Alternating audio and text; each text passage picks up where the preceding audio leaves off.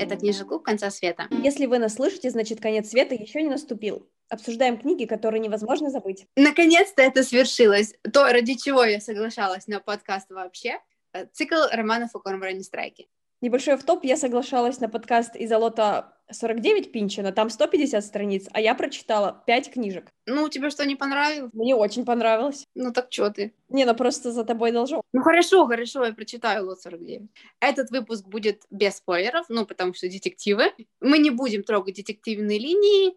Вы всегда можете прочитать аннотацию, если вы не читали. А если вы читали, то присоединяйтесь к нашему обсуждению.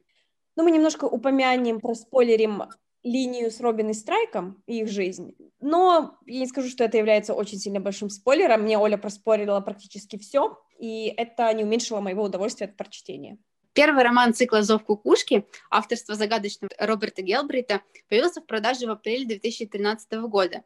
И за первые три месяца было продано всего до 500 экземпляров, что, я подозреваю, для англоязычного рынка не очень, очень мало. Так за кукушки какого-то ноунейма и пылился бы на складах книжных, если бы журналисты The Sunday Times не обратили внимания, что издательство и редактор у книги те же, что и у случайной вакансии взрослого в кавычках романа Джон Роулинг. Потом вроде произошла какая-то утечка через юриста, и да, через несколько месяцев Джо признала, что она действительно является автором романа про частного детектива Корморана Страйка. Дескать, таким образом, с помощью псевдонима она хотела избежать завышенных ожиданий и ярлыка, в хорошем смысле этого слова, э, автора Гарри Поттера и получить реальные отзывы без относительно ее личности. Не знаю, насколько Джон Роулинг это планировала, но я рада, что шалость не удалась, и ее авторство было раскрыто, потому что, как знать, может, цикл до нас и не дошел бы, и мы его не прочитали.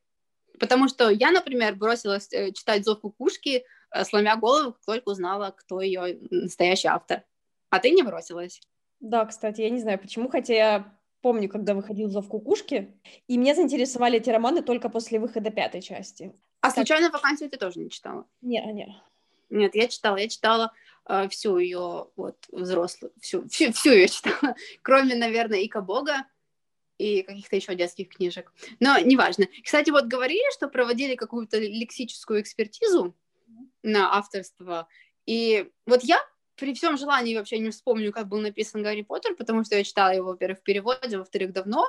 А вот если брать случайную вакансию, то некоторые сходство все-таки есть, мне кажется. Очень-очень похож язык и слог ее чувствуется. Э, кстати, про язык. Роман действительно написан таким крепким 18 плюс языком.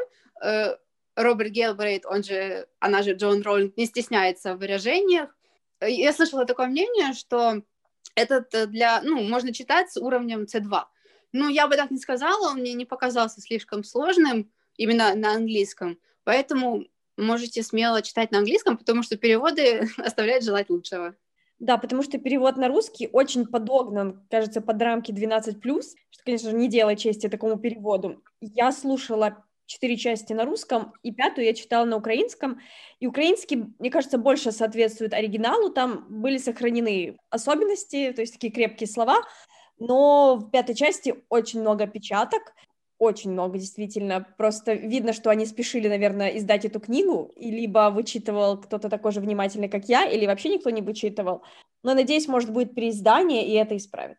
Я тоже слушала, чтобы освежить в памяти русский перевод, и там, после того, как Робин ругнулась, э, холера тебе в бок, да. Мне стало все понятно, кто так вообще говорит. язык, э, вот особенно прос, простой язык простого народа, он переведен каким-то таким дурацким образом, но люди так не разговаривают. Это просто какое-то издевательство над языком. Итак, о чем же рассказывается в уже пяти частях цикла и далее будет. Корморан Страйк служил в отделе специальных расследований британской армии до тех пор, пока ему в Афганистане не оторвала часть ноги. Он добровольно ушел из армии и решил заняться тем, чем, что у него получалось лучше всего, это расследование. Он открыл свое частное детективное агентство, которое на первых порах он еле держал на плаву, так что даже не мог позволить себе постоянного секретаря и пользовался услугами агентства «Временные решения». Робин Эллокот — это молодая девушка, которая недавно переехала в Лондон, чтобы жить вместе со своим парнем, по состоянию на первую часть женихом, а по состоянию на пятую бывшим мужем. Упс. Мэтью, и ищет нормальную должность, а в это время работает секретаршей в разных офисах, куда ее посылает агентство «Временные решения».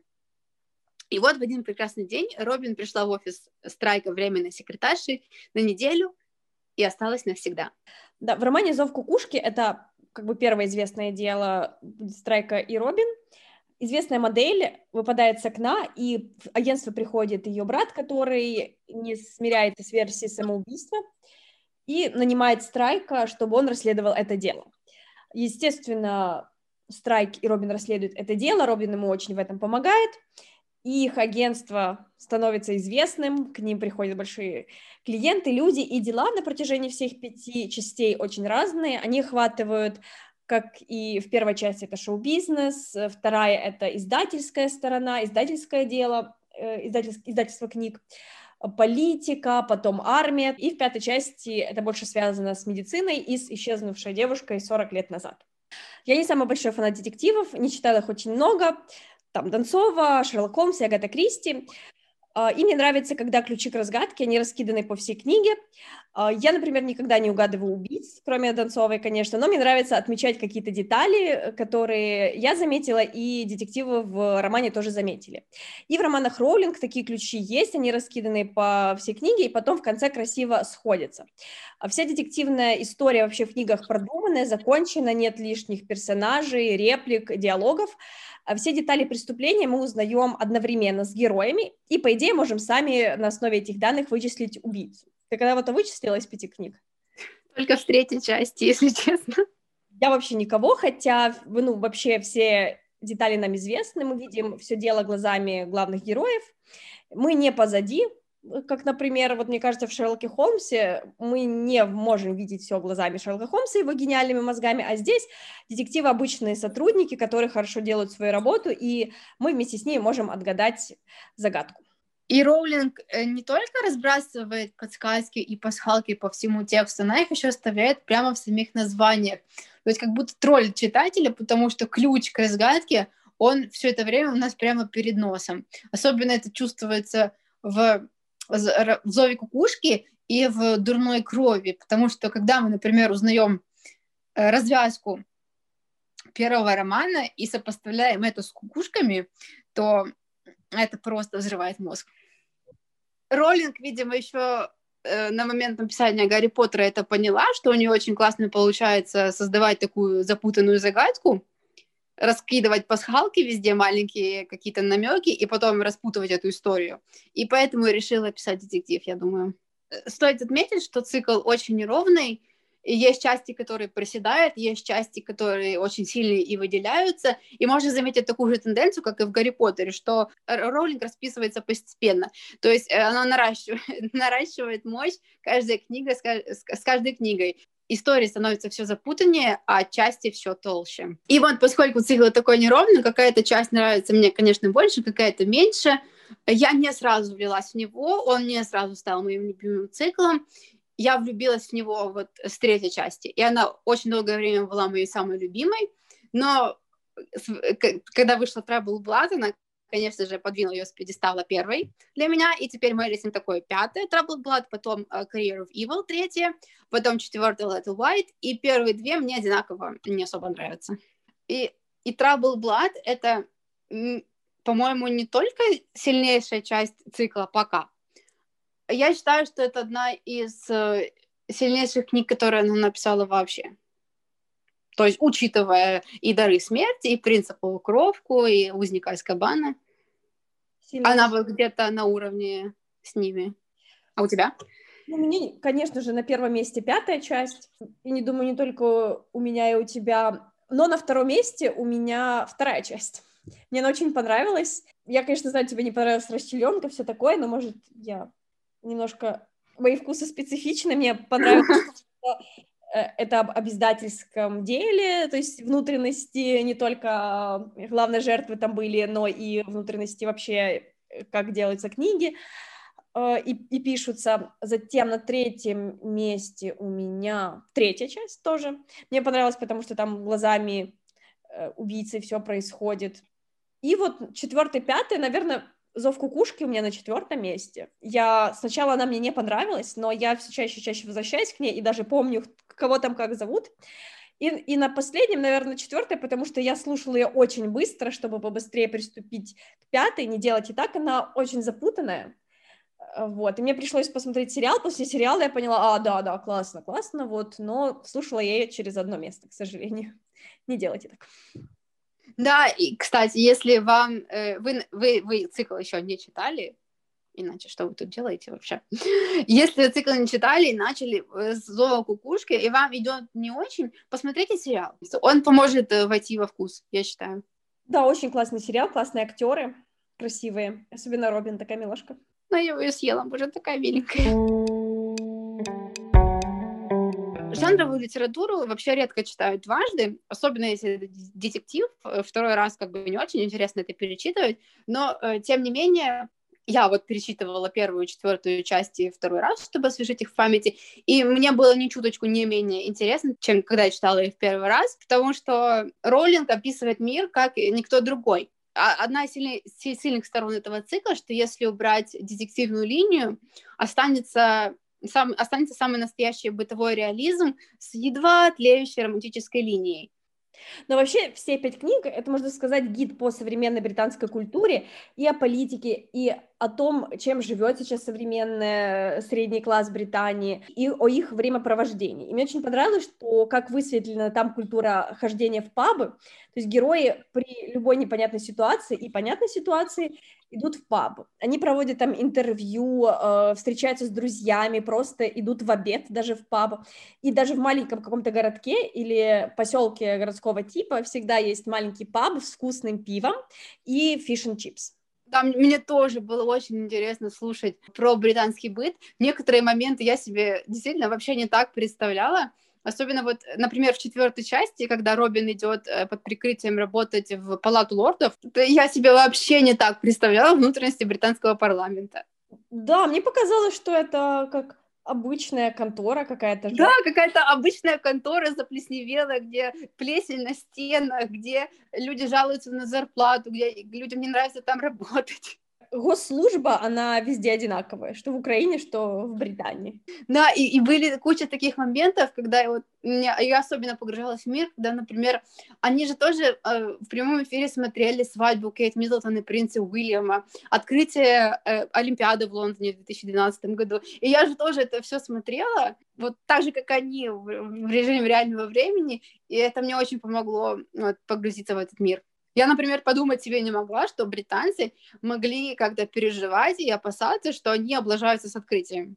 Мне еще понравилась часть, в пятой части, там они обсуждали как раз во время голосования Шотландии было, помнишь? Да. Там друг э, Страйка, он с Корн... Корнуэлла, да? Mm-hmm. И там тоже у них какие-то сепаратистские настрои, то есть Британия, оказывается, не такая сплоченная, как нам кажется. Так, мне, нам так и не кажется, если честно. А еще, например, они могут по акценту определить, кто откуда.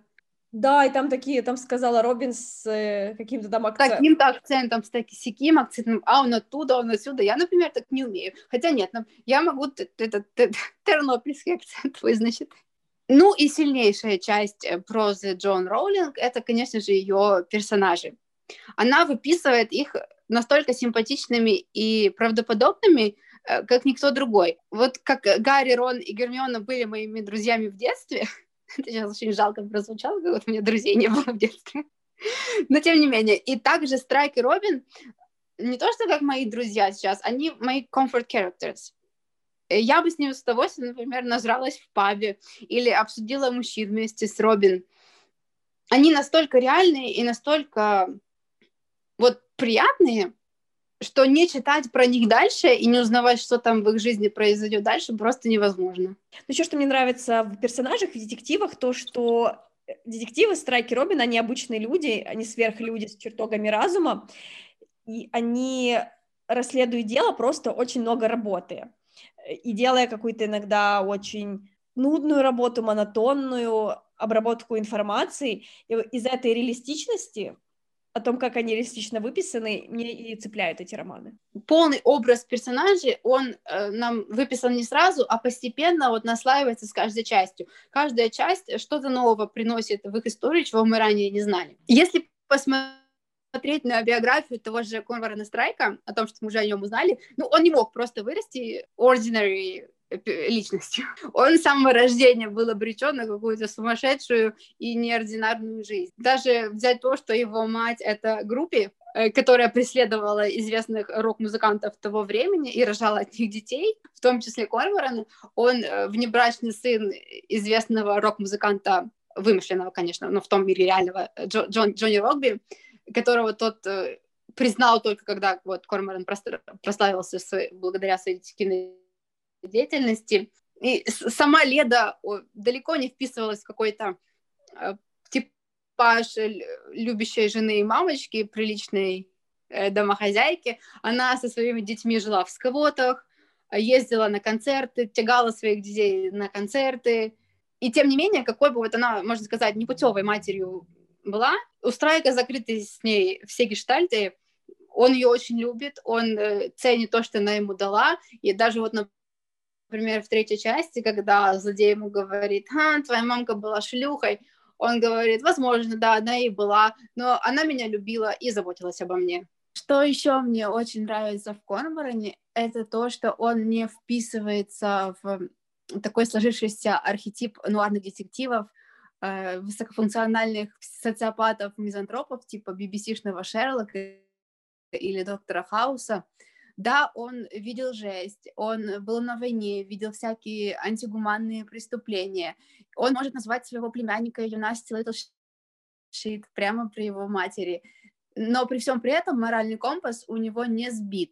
Например, вот в пятой части, когда они расследовали по запросу компании одного их сотрудника и нашли у него ну, осуждаемый обществом фетиш, и поняли, что этот человек своего раскрытия не перенесет. И Страй, как глава агентства, решил слить это дело и сказать э, боссам компании, что они ничего на него не нашли, чтобы не ломать э, ему жизнь. Это очень характеризует его как человека, я думаю. И еще то, как он бережно относится к Робин, особенно после того, как у нее начались панические атаки, он пытался всячески оградить ее от какой-то особо жесткой расчлененки, от опасных клиентов. Вот. То есть он такой одновременно и брутальный сыщик, и добрый плюшевый мишка внутри. Он все-таки из тех героев, которые хотят казаться хуже, чем они есть на самом деле. Да, да. У Шерлока, который сериального, у него было то же самое, у Хауса, наверное, также. Что-то они, не знаю, наверное, если они, у них доброта ассоциируется сразу с уязвимостью какой-то. То есть, если он будет подобрее, помягче, то, возможно, он станет более уязвимым. Токсичная маскулинность. Ну, а Робин скажем так, обычно девушка из э, маленького города в Британии, которая всегда, оказывается, хотела быть следователем, и даже из-за этого пошла на факультет психологии. Но, к сожалению, с ней случается травма, из-за которой она вынуждена кинуть учебу и вернуться в свой город. Также она начинает в студенческие годы встречаться с парнем Мэтью, который в такой тяжелый для нее период э, Робин был с ней, поддерживал ее. И так уж получилось, что они остались вместе на 9 лет, хотя, как оказалось, что у них совершенно разные цели, взгляды на жизнь, взгляды на то, как должна, какой должна быть жена в браке. Очень очевидно, что ничего хорошего из этого брака э, выйти не могло. Мы узнаем, что случилось э, с Робин на самом деле только в третьей части. И если я до этого не понимала, ну почему она с этим тухлым Мэтью вообще связалась? Ну почему она с ним вместе? Они же друг другу так, э, так не подходят. Но потом мы понимаем, что Мэтью для нее зона комфорта. И это при, привычная жизнь, спокойная, без всяких сюрпризов, без каких-то качелей эмоциональных. Он был с ней рядом в очень тяжелый период, и вот она не может до сих пор отпустить это вот как ребенок детское одеяло. Да, ну, Робин находит разраду в работе со страйком. Оказывается, что это вообще ее призвание, следствие. Муж не разделяет ее э, вообще интереса к работе, но для Робин в ее тяжелое время в жизни это будет действительно спасением, и она очень хорошо делает свою работу. Как говорит Страйк, она может разговорить любого свидетеля, э, втереться ему в доверие, притвориться каким-то другим человеком уверенным и выведать нужную информацию даже у самых неразговорчивых свидетелей. Да, вот это ее персона, которая на себя, так сказать, цепляет Венеция Холл. Я вот даже для себя эту технику украла, можно сказать, потому что там, где Робин э, немножко, может, неуверенный, может, чего-то не знает, чего-то не умеет, то Венеция Холл всегда дерзкая, смелая, уверенная в себе, она знает, чего она хочет, она знает, что она делает, и с помощью вот этой образа Венеции Робин очень многого добивается в своем деле, и я тоже эту технику для себя немножко так... И что, ты применяла ее? Ну, знаешь, там, когда в маршрутке надо попросить остановить на остановке. Да, понимаю. Например. Ты представляешь Венеции холл, да? Да. Кстати, Венеция второе имя Робин, потому что я зачали Венеции. Да, и, и вообще Робин, она, я в нее влюбилась, если честно, сразу. Она мне напомнила такую повзрослевшую Гермиону. Как только она вошла в офис Страйка, как только она навела там порядок, пошла купила печенье, сделала чай, начала общаться с клиентами, э, структурировала его какие-то документы, я просто была в восторге от нее. Я сразу поняла, что он без нее никуда. Ну и, конечно же, двое таких разных, но таких похожих людей, как Страйк и Робин, которые очень много времени проводят вместе, у которых похожие взгляды на жизнь, конечно же, между ними не могло не заискрить. В первой части, возможно, это было не очень заметно, но да, дальше и дальше это становилось все очевиднее, очевиднее для читателей, но, походу, не для персонажей. Да, потому что вот в пятой части до сих пор между ними статус все очень-очень сложно, непонятно, потому что очевидно, что они друг другу нравятся, но никто не может сделать, как я понимаю, первый шаг, оба боятся, что это не взаимно. Так они делают два шага вперед, один назад. И так уже пять частей. Иногда просто хочется орать на странице книги, но их можно понять. Во-первых, у, у них обоих был не не очень приятный опыт отношений в прошлом. Э, у Робин ее травма, у Страйка его сумасшедшая бывшая. И вот та дружба, которая между ними завязалась, она, ну, ее тоже очень, очень э, тяжело им будет потерять, потому что романтические отношения разрушить гораздо проще, чем такую крепкую дружбу. А и тут еще на дружбе, э, на, на дружбе стоит еще их общее дело. Да, и вот мой самый любимый момент, наверное, в пяти частях, э, когда они в Troubled Blood сидели ночью в офисе, э, разговаривали после того, как Страйк нечаянно разбил Робин лицо, нечаянно, нечаянно, и они говорили про его старого друга из Корнуолла, он говорит, что ты помнишь Дэйва Полварда? Она говорит, yeah, he is your best buddy. Uh, он говорит, no, Polward is my oldest buddy, my best buddy is you. Это так мило было. И мне еще тоже, кроме этого момента, понравился момент в третьей части, когда они поехали в командировку и остались ночевать в отеле, ну, в разных комнатах, и каждый думал из них, ой, там же Робин одна, там же Страйк один, и, и все, и конец. Ну, короче, я очень переживаю за развитие их отношений, больше, чем за свои. Кстати, о детективах. Ты бы хотела бы работать детективом после того, что ты прочитала? Ну, я поняла, что я просто не смогла бы. Чего? Ну, во-первых, я так поняла, что без связи в полиции там никуда. Я думаю, что э, без э, своих связей в органах и вот тех дел, которые они ему показывали, которые они там по сказке ему давали, э, Страйк бы не расследовал ни одно дело.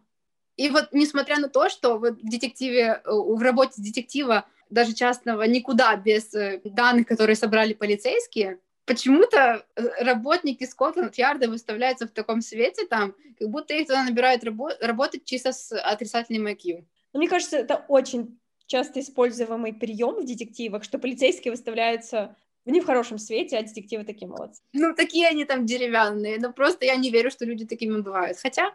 Да это же обычные служ... служащие. У них от раскрытия дела карьера резко в гору не пойдет и заказики не увеличатся, поэтому они так не очень э, сумлинно ставятся до своих обовязков. И также меня очень сильно останавливает то, что детективная работа требует огромного общения с людьми, причем очень часто люди настроены не очень доброжелательно к детективам, потому что когда ты работаешь в полиции, у тебя все-таки есть какой-то примус, да, а тут все на добровольных началах, а детективам нужно всегда узнавать очень щепетильную информацию, и когда я представляю, как нужно кого-то разговорить, выведать информацию, у меня просто мурашки по коже, поэтому, да, это не для меня то. Я бы такая, здравствуйте, я такая-то, такая-то, работаю на детектива Кормана Страйка. Скажите, это вы убили Оуэна Куайна?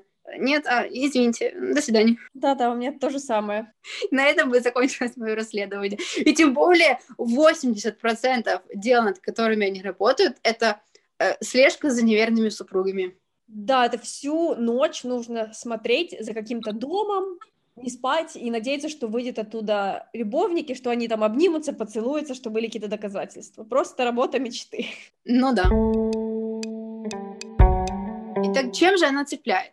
Вот я заметила, что я что в 10 э, лет э, всю ночь под одеялом читала роман Джон Роллинг, что в 26 лет я не могла отложить Trouble Blood, я читала ее во время еды, э, во время, куда, куда-то шла, в транспорте, в туалете, вырежешь это. Почему же я не могу отложить ее книги? Ну, во-первых, то, что мы выяснили, то, что ей не пофиг на ее персонажей. Она искренне, наверное, за них переживает, так же, как и мы, и заставляет переживать за них нас. Если так подогнать под э, лид-теорию, в которой мы с тобой ничего не шарим, потому что мы международники, то, что Роллинг пишет на стыке форм жанровой литературы и художественной прозы. У нее одновременно и сюжет несется так, что ты страницы переворачиваешь, э, так что у тебя кончики пальцев горят, и очень много времени она уделяет э, развитию персонажей и своему, своему миру. И можно сказать, что она берет лучшее из э, двух миров из жанровой литературы и из художественной прозы. Да, я согласна, потому что действительно от книжек невозможно оторваться. Я пятую часть читала частями просто. Я специально откладывала, растягивала, чтобы знать, что вот вечером после работы у меня будет пару часов э, хорошей книжки, очень интересной. Хотя хотелось побыстрее, конечно же, узнать правду, потому что все так каждая там глава заканчивается на каком-то таком неожиданном моменте, хочется дальше-дальше читать, и истории, как и детективные, так и героев, э, очень так волнующе и интересно написаны. А, и, конечно же, мне очень нравится, опять-таки, в пятой части такой эффект э, полного погружения. Там на протяжении всей книги упоминались духи. То есть через э, парфюмы как-то писательница показывала, как Робин хочет поменять свою жизнь, как она выросла, и там упоминается несколько названий. Э, те духи, которые она носила, там, например, э, в браке, потом, что она себе купила, э, Шанель, по-моему, ей подарили родители, и она купила себе какой-то взрослый аромат фрака. И в конце Страйк дарит ей тоже парфюмы нарцисса. Да, мы нюхали их. Мне, конечно, не очень понравились, но не нам их носить. Ну да, не мой запах, но тем не менее, мне было тоже очень интересно пойти понюхать, что же Робин для себя такое выбрала. Еще про духи. Например, в той же четвертой части упоминается, что Шарлотта, это бывшая, сумасшедшая бывшая страйка, ну, у кого ее нету, всю жизнь, считая почти от рождения, пользовалась духами Шалимар, и можно пойти вот от, э, понюхать духи Шалимар от Герлен и понять все, что тебе нужно знать об Шарлотте Кэмпбелл. Это, к слову, про э, выстраивание персонажей и мира. Очень тщательная. Да, и, кстати, она же постоянно э, прописывает матчи. Да, точно, они же постоянно футбол обсуждают. Да, да, да. Футбол... Страйк постоянно слушает или смотрит футбол. Это же она, наверное, пере... и там счет постоянно озвучивается. Кстати, за кого Страйк болеет? Арсенал? Да. Вот. И она же это, получается, перелопачивала все данные. Какого числа кто играл и кто с каким счетом выиграл. Вот, то есть мир выписан до деталей. И, и вот я, например, еще очень люблю смотреть карту, когда я читаю про Страйка, потому что я в один прекрасный какой-то день заметила, что я какую бы книгу ни читала, там упоминается, допустим, улица, и я представляла всегда одну улицу, независ... вне зависимости от того, где происходило дело, в Латинской Америке, в Нью-Йорке, в Лондоне, а, в Украине, в Шанхае, я всегда себе представляла одинаковую улицу. И поэтому я начала смотреть э, Google карты всегда, когда читаю. И вот я вместе с Трайком теперь всегда брожу по Лондону, и у меня вот, особенно после пятой части, Клеркинвелл просто отпечатался на задней стороне век, потому что я эту карту изучила вдоль и поперек по дороге, куда шла Марго Бамбора, э, куда она свернула, где ее ждала подруга, где там эти стояли красные телефонные будки, где ехал этот какой-то грузовик. Я это все посмотрела, бродила по этим улицам, как они выглядят сейчас. Кстати, я заметила, что я обычно гуглю внешность каких-то актеров, чтобы представлять там всех персонажей, даже второстепенных. Вот и Марго, помню, гуглила кого-то, и до того, как я еще не смотрела сериалы, я там представляла, несколько раз смотрела, как актеры выглядят, чтобы они мне в голове были. А вот улицы, кстати, никогда не гуглю. Надо попробовать. Наверное, это еще эффект 7D погружения после духов. Да, это очень, очень интересно, очень атмосфера добавляет. Я теперь так всегда делаю. Что я заметила, что на протяжении всех пяти книг Роулинга очень сильно упоминает и развивает тему феминизма, а также проблем, которые сейчас актуальны, обсуждается, ну, конечно, проблем женщин. Это и насилие над женщинами, домашнее насилие, victim blaming, харасмент на работе, э, представление об идеальной жене в браке и что происходит, когда жена не соответствует такому представлению об идеальной жене. Ну, в основном все транслируется через Робин, так как она женский персонаж. Наверное, в пятой части мне показалось, что немного Роулинг зациклена на этом, потому что было очень много понятая раз эта тема, прям очень много. Но я думаю, что, наверное, это правильно. Я просто цепляюсь на ровном месте, потому что это действительно важная проблема, которую нужно обсуждать, которая актуальна сейчас очень сильно, и, как я думаю, в Британии, также в Украине. Ну смотри, вот ты говоришь зацикленно, даже в тот момент, когда ты читала э, пятую часть, всю Британию и вообще Европу просто поставила на уши вот этот э, смерть Сары Эдвард, которая тоже вышла, как, как и Марго Бамбора буквально, которая вышла от друзей, шла домой и до дома не дошла. И это произошло э, в благополучной Британии только в тот момент, когда ты читала роман. А сколько таких сар вообще не дошло домой по миру? В менее развитых странах, в менее благополучных. То есть я вообще не считаю, что это ну, очень она нагнетает, потому что это действительно реальность, в которой женщины живут по всему миру. Ну да, плюс после романов Рота, где каждый упоминается простата, как ты говорила. Да, то есть мужчины всю жизнь пишут о том, что их волнует. В той же американской пасторали там просто все мужчины обсуждают свою простату поголовно. И вот мужчины пишут э, о, то, о том, что их волнует, и ничего. А Роулинг вот написала про вот женскую судьбу, можно сказать. И вот, видите ли, она нагнетает. Я так не считаю. И, кстати, э, в третьей части, например, э, когда вот на Робин напал злодей в подворотне, я вот заметила, что там буквально по пунктам прописано э, приемы самозащиты.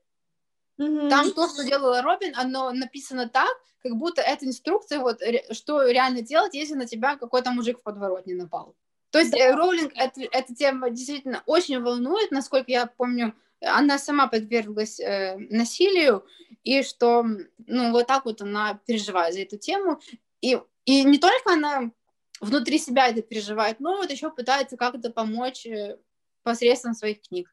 Например, смотри, возможно, мужчины и, и не догадываются, что женщины переживают, переживают бытовой сексизм тот же, который они, женщины переживают каждый день. А вот они прочитают Траблблад и увидят, что вот просто буквально сотрудник может подойти к себе зале и там схватить. Или дикпик прислать непрошенный. Да, кстати, вот бесил меня этот чел, как вести вот. Морис, Морис. Но у меня немножко, конечно, развилась тревожность после этих романов, потому что мне захотелось купить перцовый баллончик, но я поняла, что этим баллончиком еще нужно уметь воспользоваться. Да, даже Робина на себя половину вылила. Фух, ну на такой ноте, конечно, но тем не менее. Если вы задумываетесь о том, стоит ли посвятить столько времени такому длинному циклу, который еще даже не окончен, э, то наш ответ определенно стоит. Вы, я думаю, не пожалеете. А если вы его читали, и он вам понравился так же, как и нам, ну или вдруг не понравился, то можете поделиться своим мнением. Да, надеемся, что шестая часть выйдет скоро. И да, чем позже вы начнете, тем меньше вам придется ждать следующей части. А, потому что между третьей и четвертой, да, там прошло три года, да. Бедные люди. Да, мы, к счастью, прочитали все вместе. Вот, так что присоединяйтесь э, в клуб ожидания шестой седьмой части и читайте с нами. Оставляйте комментарии, если вы читали или начали в нашем инстаграме. Ну и если не наступит конец света... Наш книжный клуб соберется еще раз. Всем, всем пока. Пока-пока.